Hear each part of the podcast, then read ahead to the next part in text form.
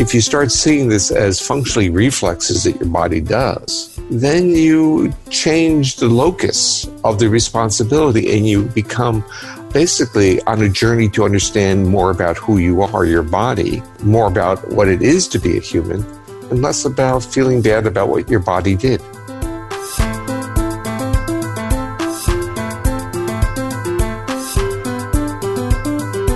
Hey, everybody. Hey, everybody. Welcome to Therapist Uncensored. This is a podcast that breaks down interpersonal science into practical and understandable tidbits. And as you listen, I can just imagine little light bulbs of insight appearing above your head. You're going to be surprised and touched at what you learn about yourself as you get more accurate and in depth view of your mind and your heart, and as you figure out those close to you.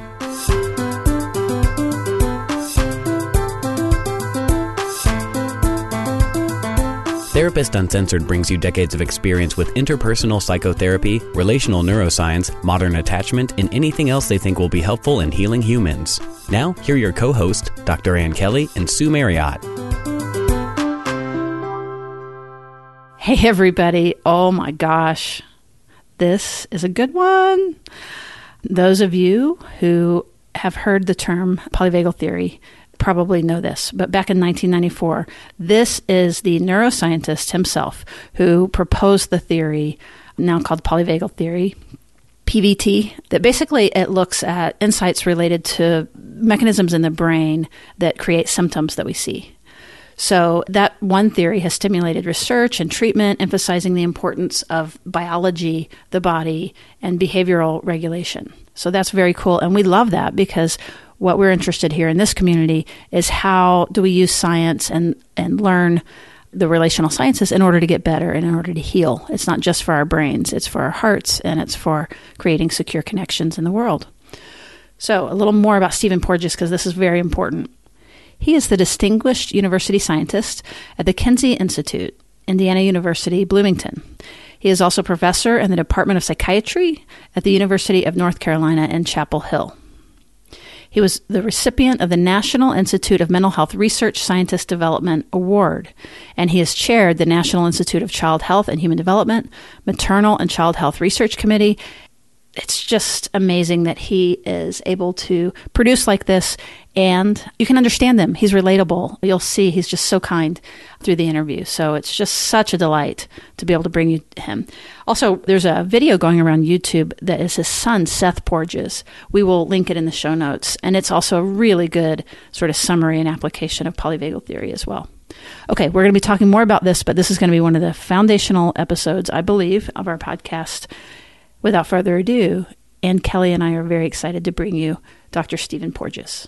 Welcome to the show. Well, thank you very much for inviting me. So, one of the things I have noticed is that there is a new celebrity on the block. My news feed is full of posts on the vagal nerve, even like cartoons and memes, and it's just the uh, it's the hot thing right now. Do you think that you're partly responsible for this? Well, probably, but let's uh, say that I might not emphasize the vagal nerve as much as you think, because I think in emphasizing it, we miss the point. Uh, okay. The nerve is really just a conduit. It's a highway of bringing information from the body to the brain and from the brain to the body. When people get enamored with the vagus, they start thinking that the nerve has intelligence unto itself. and I find that a little bit disconcerting since I spent my life studying this. So, yes, I feel great that people are now aware that there is a vagus and it's related to a lot of other things. But I also get concerned that they think that the nerve itself is causal and can be fixed when it's really the highway. And you have to instead change the information coming down from the brain to the organs or the information from the organs to the brain. Oh, that is so good. So it's basically your concern is kind of oversimplifying. It's simplifying and making it in, it's concretizing it in a way that it was never meant to be. Mm-hmm. So it was supposed to be an understanding of how our body changes state and the connection of our brain to our body and our body to our brain. It was really the foundation of a brain body science and medicine. This is so good to like, you know, hear what's true versus kind of again what becomes pop culture. And uh, we so value that. Dr. Porges, incredible work on polyvagal theory. I think that this originally came out in 1994. Is that correct? Right. I had to give a presidential address to the Society for Psychophysiological Research, and there was a tradition in that society that you would do something special, and that's what I did. And it was published in 1995. But in writing the paper and in creating the initial theory, it was like lifting the veil across something that we had noticed, we had observed, but we really hadn't articulated.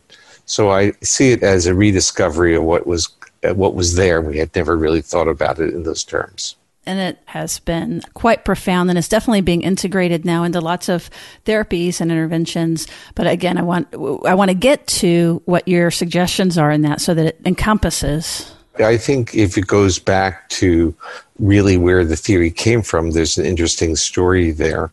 Oh, lovely. In the 90s, I was studying babies. I was studying fetuses. Actually, I was trying to develop a methodology that would be useful for uh, detecting uh, problems during the last trimester of gestation and during delivery. So I was trying to develop methodologies to measure the neural regulation of the heart in the fetus and in the human, uh, newborn human, because the clinical judgments were inferential they really weren't based upon a dynamic measure of how the nervous system was adjusting to that challenge.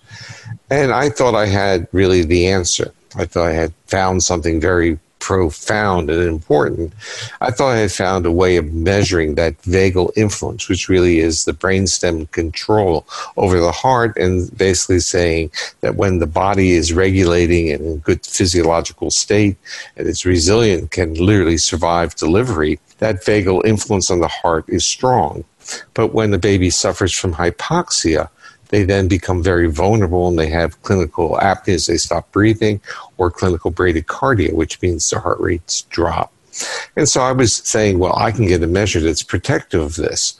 However, there was a real paradox here when I brought this into the medical community because neonatologists and pediatricians had been taught that the bradycardia, the potentially lethal heart rate responses, were vagal. So I was now saying there's a response or a pattern that's protective, and they're saying there's another pattern it's lethal. And they were right, and I was right. But the argument was, or the question to me was, how could a system, meaning the vagus, how could it be both protective and how could it create a lethal condition? And the answer became quite simple that there really were two different branches. And there was literally a rule built into our nervous system about how those branches would, in a sense, emerge and, and have their effects. And that during uh, severe stressors, we start using older, evolutionary older structures that regulate our autonomic nervous system. And in preterm babies, often they don't come into the world with a mammalian or a new type of vagal circuit. But the real issue is that when we're under stress, and now we start moving into the psychiatric and psychological world, is when we uh, move into stressful situations, we remove that uh, newer mammalian vagal protection from the heart, which is what I was studying in the first place. And I was very, in a sense, naive about these other circuits. I was basically almost had a knee jerk response like Vagus is good. And in a way, that's what we were taught because we were taught that the vagus was part of the parasympathetic nervous system, the major part, and the parasympathetic nervous system was the part of the autonomic nervous system that support health, growth, and restoration. That was never described as a defensive system that had lethal consequences. And what polyvagal theory uncovered was that there was a very ancient or older vagal pathway, and that could be recruited in defense and that could functionally shut us down and create a lot of the symptoms that people have who have had severe trauma experiences. When it works, as in a defense, we may dissociate, we may pass out, we may defecate. Mm-hmm. And when it becomes more chronic, you start getting manifestations of irritable bowel syndrome and other types of what they're now calling medically unexplained symptoms muse. and mm-hmm. what they're really saying is they don't know what causes it. And there's a lot of these disorders, but they primarily are disorders of the subdiaphragmatic vagus, vagal pathways going below our diaphragm. So when you talk to clinicians and they talk to their clients, and many of them may be listening, a lot of the symptomatology is subdiaphragmatic. They may talk about genitalia pain. They may talk about irritable bowel syndrome. They may talk about diffuse pain fibromyalgia. Or they may have terms that they were told that are also nonspecific. They may have dysautonomia. We, these are the terms that are used in the medical profession when they can't identify specific mechanisms. And what it starts to look like is that they are really a family of disorders that emerge in many cases, not in all cases, from this old vagal circuit that we inherited from more primitive vertebrates. And when that system is no longer supporting our homeostatic function, it has a defense mode, and that defense mode shuts us down. So that was the basic. The basic history was we had a, a, parasympathetic nervous system that we were taught was protective, but it really has a defense system. We were taught that the sympathetic nervous system was our fight flight system, and that's not totally correct either.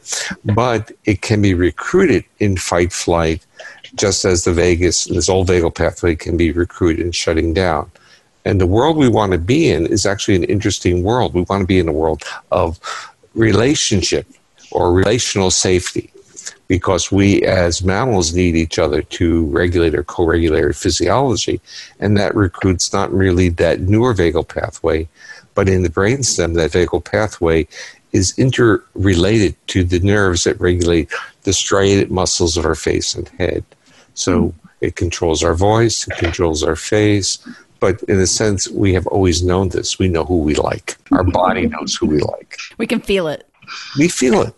And the issue is we do we feel it. And this is where polyvagal theory moved. It says, yes, we feel it. We're aware that we're feeling something. But you know what we're not aware of? We're not aware of the cues that put us into that state because our body reacts so it's such a fluid reaction, so seamless and so rapid that we are not conscious of it, but we're conscious and aware of our body's responses. So if we had to be aware of things to make all these decisions, we'd probably be run over by cars by now, everyone in modern society. Right, too much information coming in. Our body reacts faster than we know why we reacted. And I coined a term that I called neuroception. Oh, good. I'm glad you got to that. Yes. The word which says the body is detecting the nervous system is detecting uh, risk in the environment, evaluating it without conscious awareness. It's something quite obvious because when we walk into certain environments, we either feel good or we feel hyper vigilant. We start, hey, something's going on here. And so our body has a degree of it's a type of intelligence that is not a cognitive intelligence.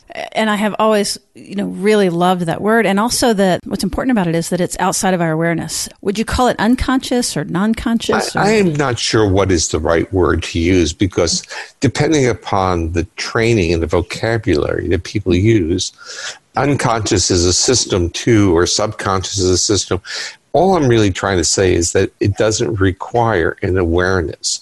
And the reason I wanted to make that statement as strong a statement as I could was that I couldn't use the word perception, and it kind of like feels we should perceive these things. But perception starts blurring into cognition, where we become aware, and then we start getting in the world that many of the clinicians are in, or the clients. Once you have an awareness, you move into blame and potentially shame reactions. Why didn't I detect that? Why didn't I know better? And so you start changing the role that you had.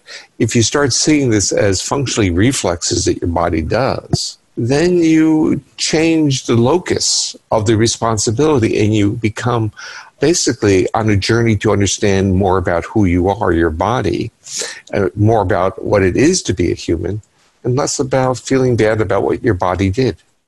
Yeah, that's one of my favorite things about this. That it's so non-shaming.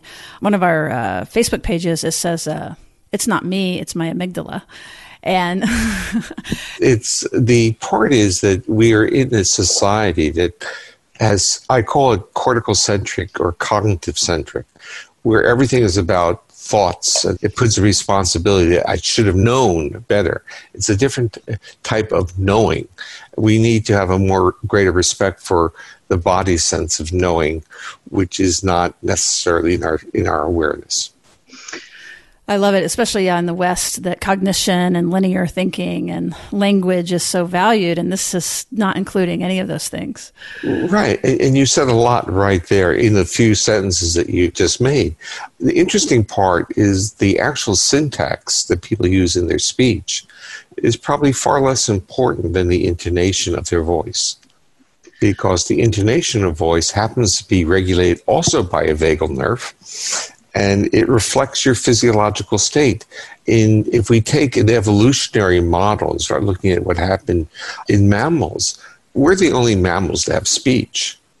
Yet all mammals, or virtually all that I know of, have vocalizations, and what they were using them in part was to convey to their conspecifics of their own species that they were safe to come close to. But don't humans do that also? Absolutely. And if therapists can learn this and be able to mobilize it, then we're going to get really far because you're talking about sort of being able to establish an unconscious or an out of awareness safety. Yeah. To be able then to reflect and use our thinking minds. Right. What you're doing is once you get the body in a state of trust and safety, then you can do lots of wonderful things. Also, if you're working on clinical issues, if the body feels safe with another, that means is that you can co-regulate each other. You have this interaction of maintaining presence. Then these events that occurred in the past, the triggering by those events becomes much more tempered. So mm-hmm. what you're doing in the dyadic co-regulation is basically uh, exercising resilience. That makes me think of a quick story. I was talking to the co host actually of the show, and something had happened, and I was in a rush, and I had been kind of abrupt with her. And like, you know, here, let me just give it to you. So anyway, I had called, and I'm like, I'm sorry, I was a little quick. And then later we're talking on the phone and she's talking it through with me and I'm wanting to get to this audio book. And so all of a sudden I'm feeling myself do it again. Like, oh no, I can't be impatient again, you know? So I literally thought social engagement systems are important. And it really just helped me settle my body and just stay. And at the end, uh, we kind of joke because she goes, You did so good. and I'm like, Social engagement.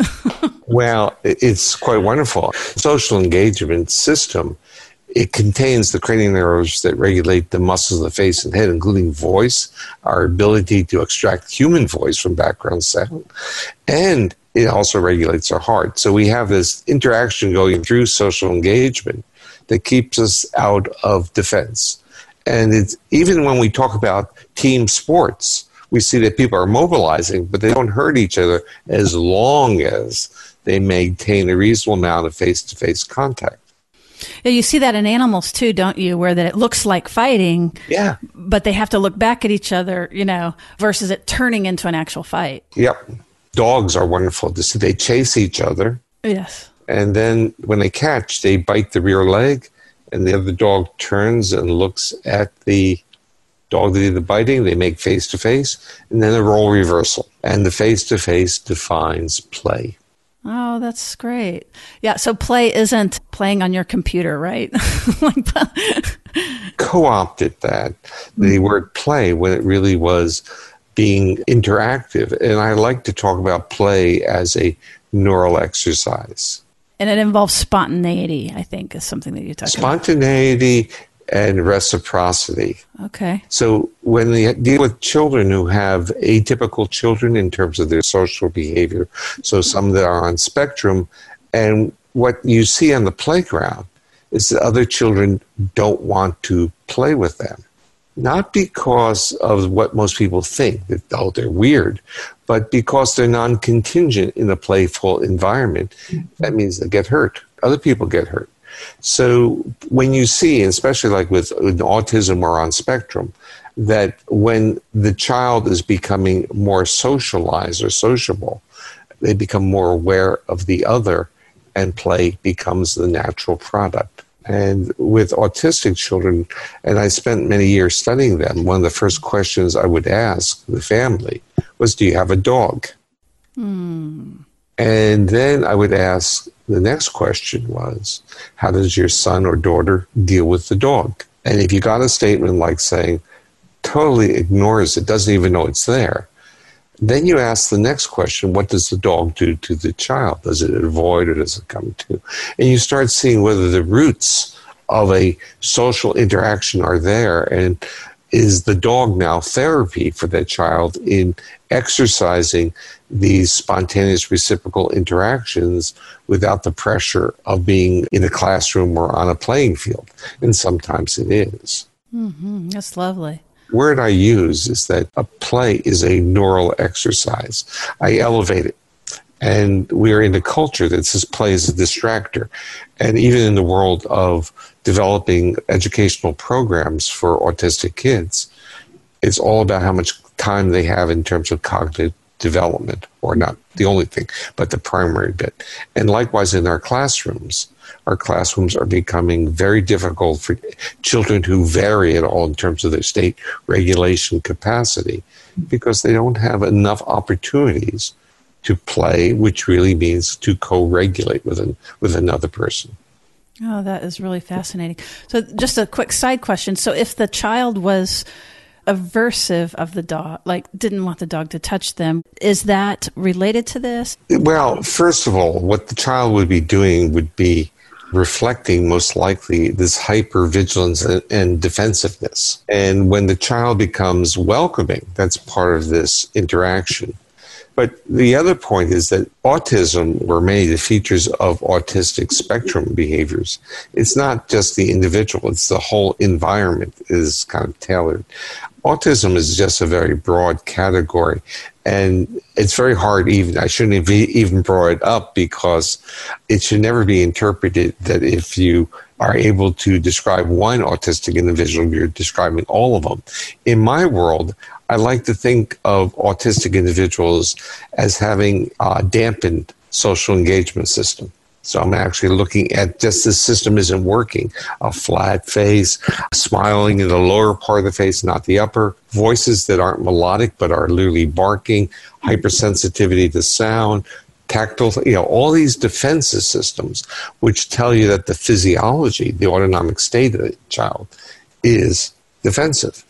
So if it's in a state of defense, we don't know the potential of that child to be engaging. We have to get the state changed. And that's where I, I have always felt intervention should be directed. For autism spectrum, and is sensory processing disorder, would you consider that on the spectrum? Yes, but you see, if we think in terms of what I am trying to say, I'm trying to say that we've missed something extremely important in our conceptualization of atypical behavior. And what we've missed is the intervening variable. And this is something for those of uh, you who have gone to graduate school in, in psychology or related. Intervening variable, just saying it's between two other variables. In this case, it's between the stimulus and the response. So we've forgotten that there's an organism that is an intervening variable, our physiology. What I've been really saying is a good marker for this is really the state of this newer mammalian vagal system, the state of the social engagement system. Mm. If that system is working, you have resilience, you have engagement, you have accessibility. But if that state is turned off or retracted, the body's prepared to defend. And mm-hmm. that's what you're seeing in most individuals on spectrum. Mm-hmm. But you see this in, in people who are highly anxious. If we threw out the word anxiety and said, I'm prepared to fight, my body's prepared to fight. Mm-hmm. Right. Muscles are ready like this. It might make more functional sense of understanding the physiology. And then we wouldn't say to people, don't be anxious. What do you have to be anxious about? Your body's on a trajectory that doesn't fit the context. So let's, mm-hmm. how are we going to make this work? Mm-hmm. And it's the same thing with depression, where the body's shutting down. Our dissociation, we say to people, hey, you have everything to live for. You know, you know, if, if those words worked, many people wouldn't have a profession anymore. But what they do is they re-inflict, re-victimize a survivor. They re-victimize them. As opposed to saying something that their body has done something to protect them from something in their lives. And the real issue is are those features still in their world? So, in a sense, the word I use, are they living a life that's filled with faulty neuroception that was just restructured or reset to protect them? So, it's set at a conservative level. So, saying, I trusted someone once, my body trusted, and I was injured. How can my body now feel safe enough to trust another person? So, for the folks out there listening that really want to be able to operationalize this, and somebody comes in and they're anxious or depressed, or that their neuroception is off, and they would be nonverbal, there would be the neuroception. What are things to facilitate safety? So, I'm actually going to give you an example of what I've done in different workshops. I just had people change the pattern that they're breathing and see how they perceived other people and other people perceive them. There was a reason for this that when you exhale slowly, the vagus starts having more impact on your heart. It calms you down. And when you inhale slowly and exhale more rapidly, it does the reverse. Mm-hmm. It gets you mobilized and defensive because you've taken that inhibitory vagal brake off your heart and your body now can mobilize. And I would do this in my workshops. And I would start off by saying, we're going to do 10 breaths and we're going to inhale 60% of the time and exhale 40 and people go through this and then i would reverse it and say we're now going to inhale 40% of the time and exhale longer so it'd be a count to 10 and they would inhale for four and then from 5 to 10 they'd exhale so this is what we started to see when people were doing the longer inhalations which take the vagus off they would be saying i would ask them what did you experience they said I experienced it. I thought I was doing it wrong because when I looked at the other person's face, they were doing it across from each other, and one was an observer and one was breathing. Then they role reversed. They would say, when I looked at the other person's face, I thought they were being very critical of me, which is when you shift that physiological state, you have a bias towards negativity. So you see neutral faces as if they're angry. But when they shifted the breathing to slow exhalation, the words were really, and the tone of the voice would change. Is, oh, I thought that was just a very lovely person, a very interesting person, and I want to get to know that person better. And this was repeated in workshop after workshop. Not everyone experienced it, but I would say 60 to 70%. And what that was being able to give the person was an example of something as simple as shifting their breathing pattern changed how they saw the world. Mm-hmm. Wow, that is so powerful. And once you experience, you say, wait a moment, let me think for a moment, or let me take my body out. I'm overreacting to things. And the other part, which you were alluding to, was if someone comes in and they're anxious and you don't want to give them the responsibility of breathing, if you are engaged and you talk slowly with a very melodic voice, it should start to help calm them. Mm-hmm. But what normally happens when someone is anxious in your presence, you become anxious with them. Neural Wi Fi. yes, but what they're doing is throwing cues at your neuroception that they're not safe. And we are such a connected species that if someone across from me isn't safe, hey, I'm not safe. They're my vigilance, they're my guard. Wow, you know, I'm just so flooded with these different thoughts. One is I was thinking about lullabies, and when I had a little one, I now aware. I think what it was doing is it was forcing me to manage my breath and tone and not ramp up like a fussy child. Right. So he brought up something very important, and that is we know intuitively how to calm a baby. Mm-hmm. We use the word lullabies, we say infant directed speech. And if you have a dog, do you have a dog? Mm-hmm, absolutely. How do you talk to your dog? totally. Well, besides a little bit of whistling, absolutely. Oh no, it's it's motherese. I'm for sure. and fathers are good with their dogs, not so good with their kids, um, because fathers' voices tend to go into lower frequency bands and lose the prosody or the melodic aspects. And so I realized that, and I decided I would distill it. I would extract that from vocal music. And so I created some computer algorithms that basically worked with this frequency band of, of motherese. and I put it into a device and it went into a program of five one hour sessions, which were functionally neural exercises using melodic voices and exercising the frequency bands. And what that really meant was I was amplifying prosody. I was taking the vocalization and amplifying it by many factors. And I started to use that with autistic kids in the 90s. And many of them spontaneously would engage and start talking. Eye contact. It was shocking. So I was did this for about almost 20 years in my laboratory, mm-hmm. working on this. We did a few hundred kids, and I didn't know how to bring it into the clinic or outside my own work. And then I met people at this company called Integrated Listening Systems, and they took it from me, and they are now distributing it. And now there are 1,400 therapists who have been trained to deliver this. And what we're seeing, this is to me what makes me smile. Mm, good. That they're duplicating what I saw in the laboratory and they're extending it to other populations that I hadn't worked on. So I had worked on children and primarily uh, on spectrum, but they've worked on all different types of populations. And now there are people using it in the trauma world. But that is, from my perspective, not as simple as using it with young kids. When a young kid comes into the laboratory, the clinic, that child comes with an adult, is in an adult world, and can feel safe by the support of the therapist and the parent. And now the stimuli can start doing its work. But when an adult comes into that uh, same environment by themselves, they're by themselves. And now the sounds are cues of safety.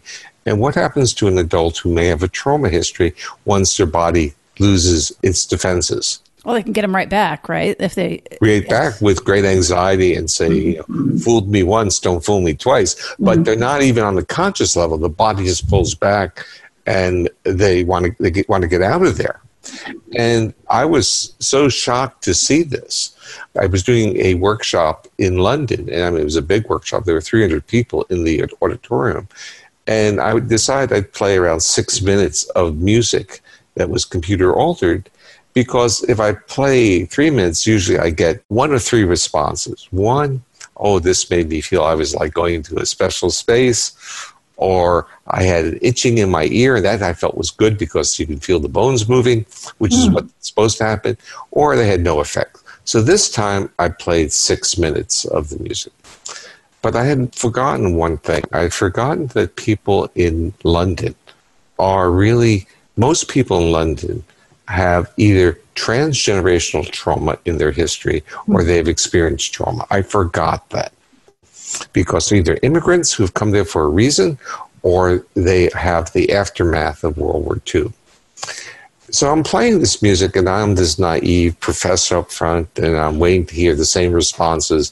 Uh, and I wanted people to say, oh, my ear is itching and those are the bones moving when the nerves are regulating the middle ear muscles. But what happened was that a lot of people got very anxious and their behavior was either going up and then crashing. And so there were a lot of volunteers at this meeting, and they were then had to help support the people who were in the audience.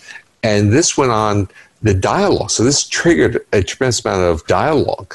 And so after 45 minutes of back and forth, I had to basically terminate that part because I had to finish up with my workshop. But it really got me thinking because up until that point, I thought that whenever people would report some anxiety, that this was very unusual. I had not put it together. I had not, in a sense, decoded.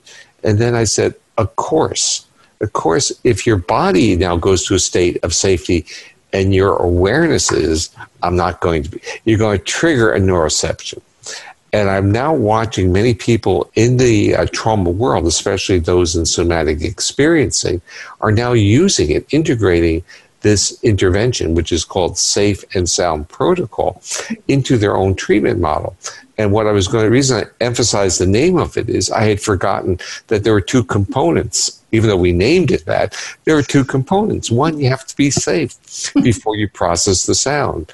And so I had forgotten what I had really, in a sense, put together or developed that you need to respect the other person's physiological state before you can start doing these neural exercises.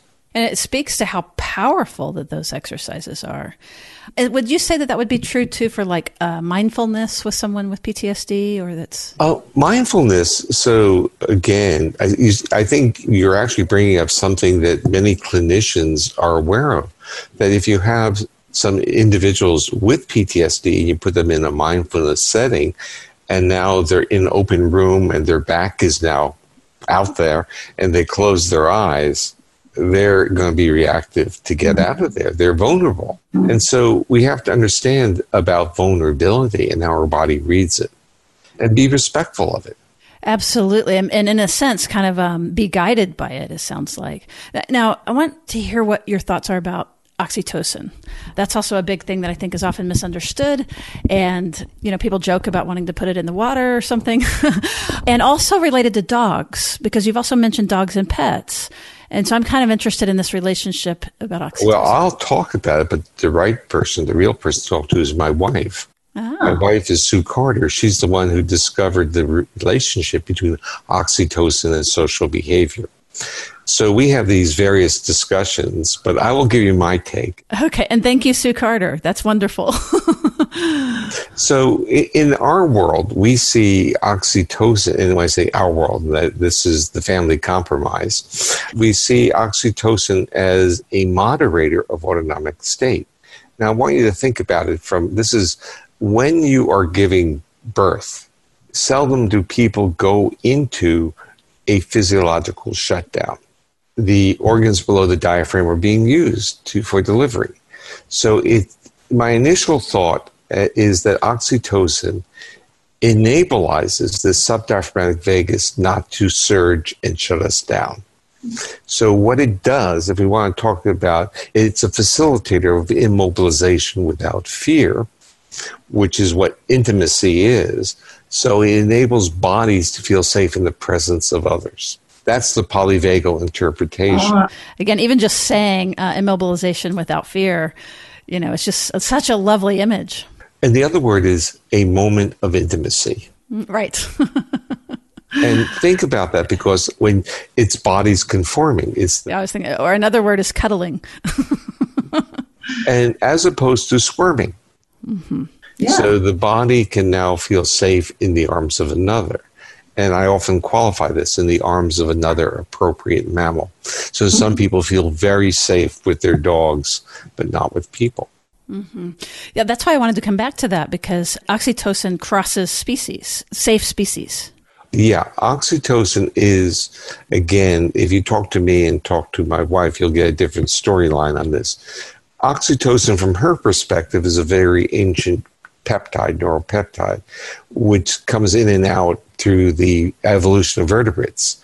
To me, the critical part is that oxytocin and its its soulmate, vasopressin, become separated in the transition from reptiles to mammals. So in reptiles, there's something called vasotocin or mesotocin, which has features of both. And we probably still have receptors that are ancient receptors, and they may be uh, more sensitive to vasopressin, but they also have some sensitivity to oxytocin. Mm-hmm. So the point is that what were the functions of this separation? And I think they had to do with immobilizing without fear. Mm-hmm. And you think about three major think about nursing, you think about parturition, you can even think about reproduction. And, and when I started getting onto these theories of it, I would bounce them off my classes when I was teaching. And you have to be very, very mindful. Let me use the magic word of the day. You have to be mindful of how people interpret things. So if we say that oxytocin enables one to immobilize during sexual acts, because in many mammalian species there's something called lordosis where they don't move. Now you beca- you're offending women who enjoy being physically active in sex. So you have to, uh, uh, you know, start talking about how we co-opt and how we modify, how, how we use these structures in different ways. But the way I like to talk about it is oxytocin. By creating those moments of intimacy, oxytocin is critical in relationship building. Mm-hmm. That's part of where Sue's work was and was very important because she was very interested in the lifelong bonds that the Prairie Vole made after they made it. So it was like this relationship that this immobilization, the shared moment. And actually, this is going to be a little bit on the humor side. Oh, good. Some of the people may know, uh, remember some of the Seinfeld shows. I love Seinfeld. Okay. One of the rules was no sleeping over. right, right. For the bonding. Right, exactly. So that separate the sex as a sexual act from a relationship building. And it's important in our modern day society where people talk about hookup cultures and they don't talk about relationships. And I think sexuality is part of relationship building. I'm not sure if it was you or someone else that said that if you don't want to fall in love or be open hearted, the moment of orgasm, look at the lamp. that wasn't yours. like, no eye contact. There's also stories about when are men the most vulnerable? You know, in a sense, for people stealing their watches and their wallets. It's post orgasmic because the body is now going into mobilization without fear. Mm-hmm, mm-hmm. That's yeah, that's very interesting. And then going, just shifting a little bit clinically again, and this sort of application, we're beginning to learn how to see when somebody's upregulated or downregulated, and then we're beginning to understand that even by prosody, tone of voice, pace. Also, I wanted to tie it into your thoughts in just a moment about attachment science. One thing we didn't mention is the hierarchical nature of the autonomic nervous system. So if a person becomes more immobilized with this dorsal vagal, if you get the person moving, mobilized, it takes that dorsal vagal out of defense state. It tends to inhibit it, but it keeps it from happening, shutting down.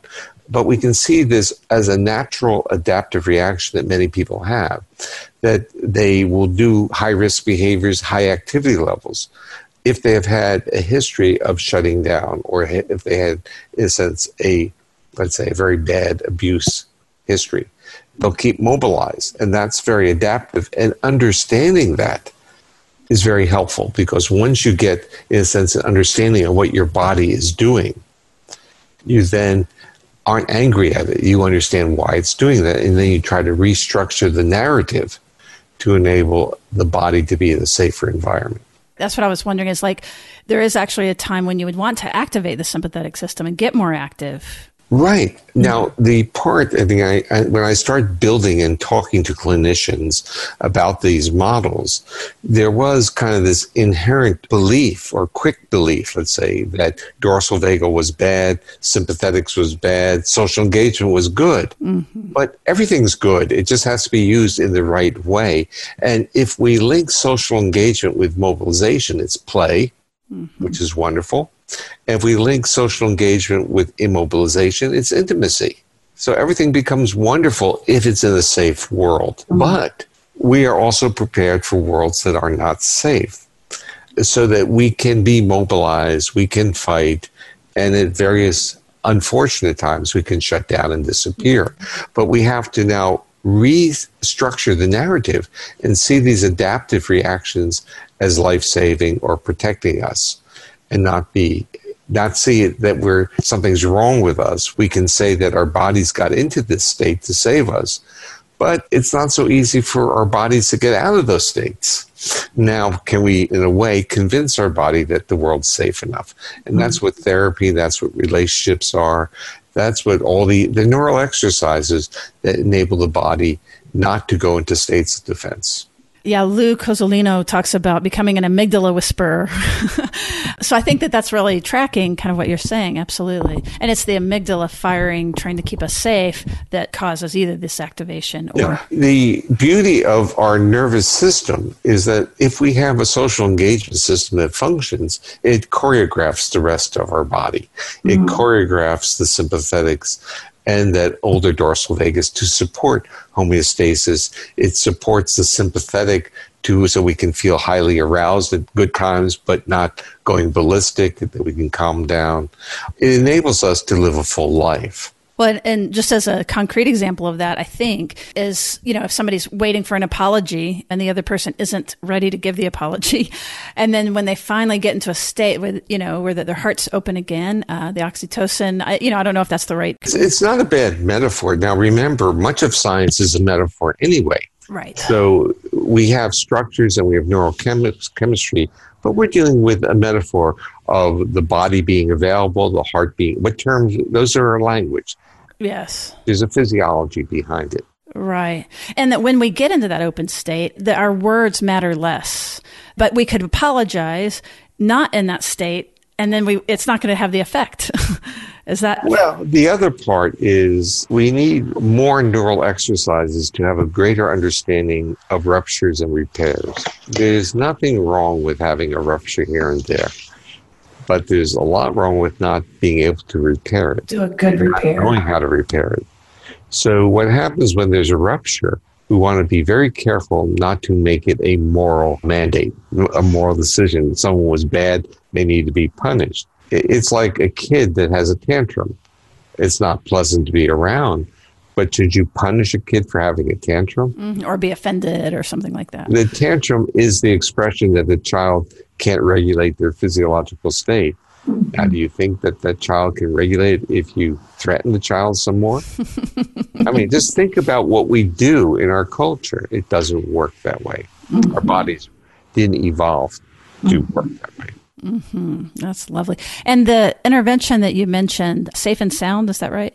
Is there training? Is that available just for folks that might be interested? There is an online training, but it's all through integrated listening systems and people can find it on the internet. And it's out of my hands, mm-hmm. but they do the training and they distribute it. And what I like to hear is the feedback. So we're all in different parts of our life, and so I like to smile. So I would get when I hear these wonderful cases. There's a forum on Facebook that a parent started, and there are 2,400 plus families on this forum, and they talk about their experiences. And the woman who created it, her child was basically ready to be institutionalized, and now the child's mainstream. I mean, this it's not like this that's going to happen to everyone. I don't mean right. that.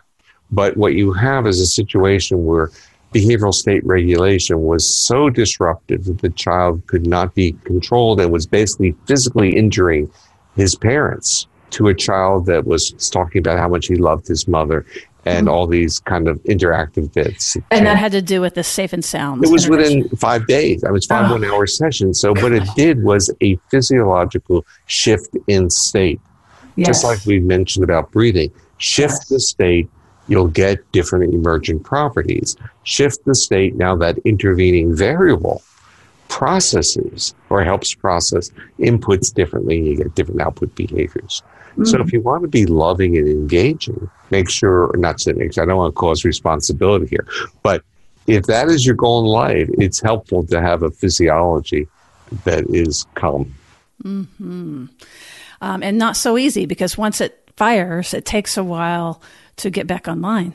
Well, to kind of understand why it's doing that. So, what are the features? So, let's say you're a porous person, and a lot of people are porous. So, if you work in an environment where there's a lot of anxiety and a lot of fear that you know budgets will be made or clinical hours won't be kept or certain jobs where there's this constant pressure your body's going to respond to it i mean we use words like stress which is not a very good useful word but what we're really saying is our social engagement system is really being uh, destroyed.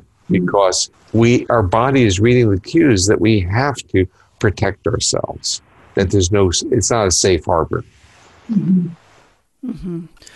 amygdala whisperer again like it makes me think of that just kind of in a wrap up are there takeaways there are takeaways that the takeaway would be on two different sides one your ability to read other people's physiological states and why that's important. That your physiological state is not independent of your emotional state. It's not independent of your accessibility, and it's not independent of what cues you're giving the other person. So your physiological state's critical. It's being projected in your face and the facial muscles, mm-hmm. but it's projected also in the intonation of voice. And intuitive clinicians have always understood this. They've understood in terms of the posture of the person, the gestures, and the intonation. So once you're able to read the person, you also have to understand what are the cues that that nervous system wants and craves. So our nervous system literally craves cues of safety in an environment that is safe. I have my own metaphor for this. I say that our nervous system is waiting for Johnny Mathis. And that has to do with people who are of a certain age that they listen to. You're blushing already, I can tell. And so the issue is Johnny Mathis was powerful because he's using those frequencies and bodies could feel safe mm-hmm. and intimate moments could occur. Mm-hmm. So our nervous system really is waiting for Johnny Mathis. And instead, we hear all kinds of threats instead. Well, that is incredible. And you have, would you like to mention a couple of your books or one that you would like to direct people to? There's an edited book with Deb Dana, which yes. is Clinical Applications of Polyvagal Theory. And that is the book that I really feel the greatest affinity to because it has so many chapters written by passionate clinicians and their responsibility in putting this book together was to convey how they embedded or used polyvagal theory. So it's not, uh, in a sense, saying polyvagal theory this, polyvagal theory that. It's how they could use it. And I was very, very touched by the chapters. And it's a beautiful book. I really enjoyed it. And it has introductory chapters by Peter Levine and Bessel van der Kolk and Pat Ogden, who brought me into the world of trauma. And mm-hmm. I did initially start there, and they were so welcoming. So, in a way, I wanted to honor them as well. And Deb was just fantastic in as a co-editor. She basically had the word was she she nursed the worked at like with the authors, and when she gave up, she gave them to me. That's wonderful. So it sounds like such a packed resource it's really broad from clinical psychologists to personal experiences to veterinary medicine to neonatology to psychiatry. People were writing and they're writing from their heart how it enabled them to be better clinicians or better practitioners. And it really, I really, it made me feel very good. Oh, that's wonderful. Well, our audience can catch that in the show notes. Just look below this podcast and you will be able to see that link. And if they wanted to reach you, by the way, on his website, if you want to know more about this, it is packed, packed full of articles and tons more, and, and, also other interviews and YouTube videos to learn more about this. Talking about the web page, I got a wonderful email. Someone says, and this was actually serendipitous because I had already reached out to my son to kind of help me on this. This person said, I'd like to give you a gift. I'd like to redo your web. You know, that's actually happened to us. We've had a couple of listeners just go over and above and really helping us on the back end. Like, come on, you know, keep going. So it's just so wonderful. Also, I want to mention your son's YouTube video, and it's a really wonderful, accessible, fast way to understand this theory. So we'll also link that Good, um, good. He'd, he'd like that. He's good at those things. Apple tree. That's wonderful. Okay, and what about if somebody wanted to reach out to you? Is there a way to do that, or just you know, your website? Or? People do send me emails, and I say, just don't be offended if I'm either very slow in answering or I don't answer. I try to, but it's very time consuming. Yeah, I do other things other than email, although it, but I, I try. Mm-hmm. Well, and again, if people are drawn to you and interested in you, there are so many resources on your site. And can you say the name of your website? It's just it's Stephen Porges, one word, dot com. StephenPorges.com. Well, thank you so much. This has been fantastic. And I'm so excited to have you on because, again, we talk about it all the time, but to have the father of the theory on is wonderful. and pretty soon the grandfather. oh, yeah, there you go. Okay, so we're ending, but you know what? I forgot to ask you. I mentioned it when we didn't get back to it. Can we get your take on how polyvagal and basically how the biology interacts with the attachment sciences? Well, several years ago, I wrote a chapter on this for a a book, an edited book that my wife Sue Carter and I and several other people are co-editors on. And it was all about attachment, a new synthesis. It was a conference that was held in Germany and it was with international speakers. My chapter really was talking about a preamble to attachment, and I view that as the physiology of being safe. So that that's available. Uh, it was republished by MIT Press, but I think that in the attachment world, we again get very much caught up with in terms of seeing the behavioral pattern and not seeing the underlying mechanisms that may enable attachment to occur. And this becomes really, I would say, even more interesting when you start moving into atypical populations like foster children. And we start watching what happens there, where they don't have opportunities of safety and don't have a mental narrative to go back to of some safe moment of being held. Kind of a body memory of that. Yeah right? And the neural network already formed. It, you know, I've seen also writing about blushing or flushing or whatever. I am so hot all of a sudden. So that's some of what's happening on my end. Oh, so um, you might not know, but uh, first of all, are you hitting that age? Yeah, I am actually, unfortunately. uh, well, you know, I I just got through. I had prostate cancer and I had surgery in 2013, but I had recurrent this past year. And. I had mm. radiation, but I had hormone treatment. Mm. Uh, so some empathy development, huh? Oh, it's horrible. so the issue was I had hot sweats that were coming every 30 minutes around the clock. And I, could, I was actually timing it. So I hadn't slept well for six months mm. or slept more than an hour at a stretch. I'm getting back now. I'm, I'm feeling much better. But the issue is, when I was going through that, I said, well, people said, well, they're just like women. I said, no, no, women, it's at least biological. that, that, you know, but for me, this was a major intrusion into my mm-hmm. system. My system was fighting back. Mm-hmm. Mm-hmm.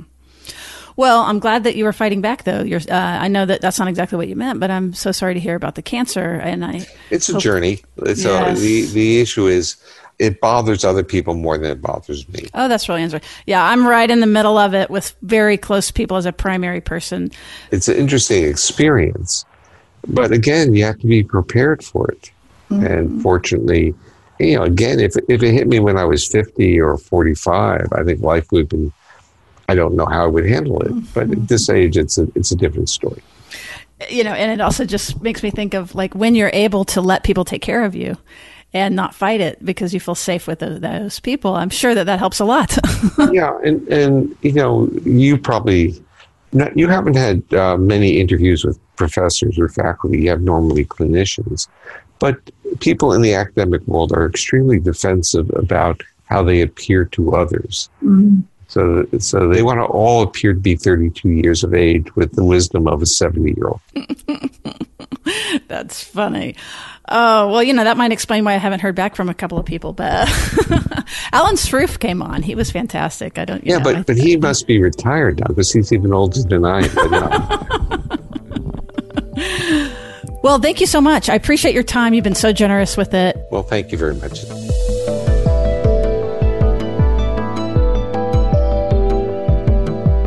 My name's Lino. I, I'm happy to support Therapist Uncensored podcast by joining up as a Patreon subscriber. I started listening just after they got started and I've learned so much about neuroscience and relationships and love listening to all the guests. My favourites are the attachment focused and anything about relationships. I know if I can help keep it going by supporting financially, I'm really happy to. So jump on Patreon. Thank you, Lino and Jamie, for letting us pull some quotes for you. And I really want to just, if I had an applause button, which we're not that fancy, I'd be hitting it right now because we have several new executive producers that have joined our show.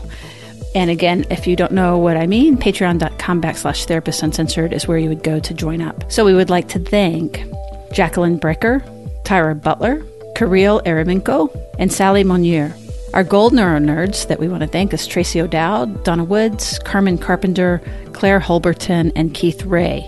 Thank you guys so much. And in addition, and so importantly, sort of the rest of the NeuroNerd community that we can get to today anyway Shay Lee, Mike Romal, Amy Yance, and Anna Kondak. Thank you, everyone. And if you would like to get more access to us and more content and just generally support the show, please go to patreon.com backslash therapist uncensored. All right, we'll see you around the bend.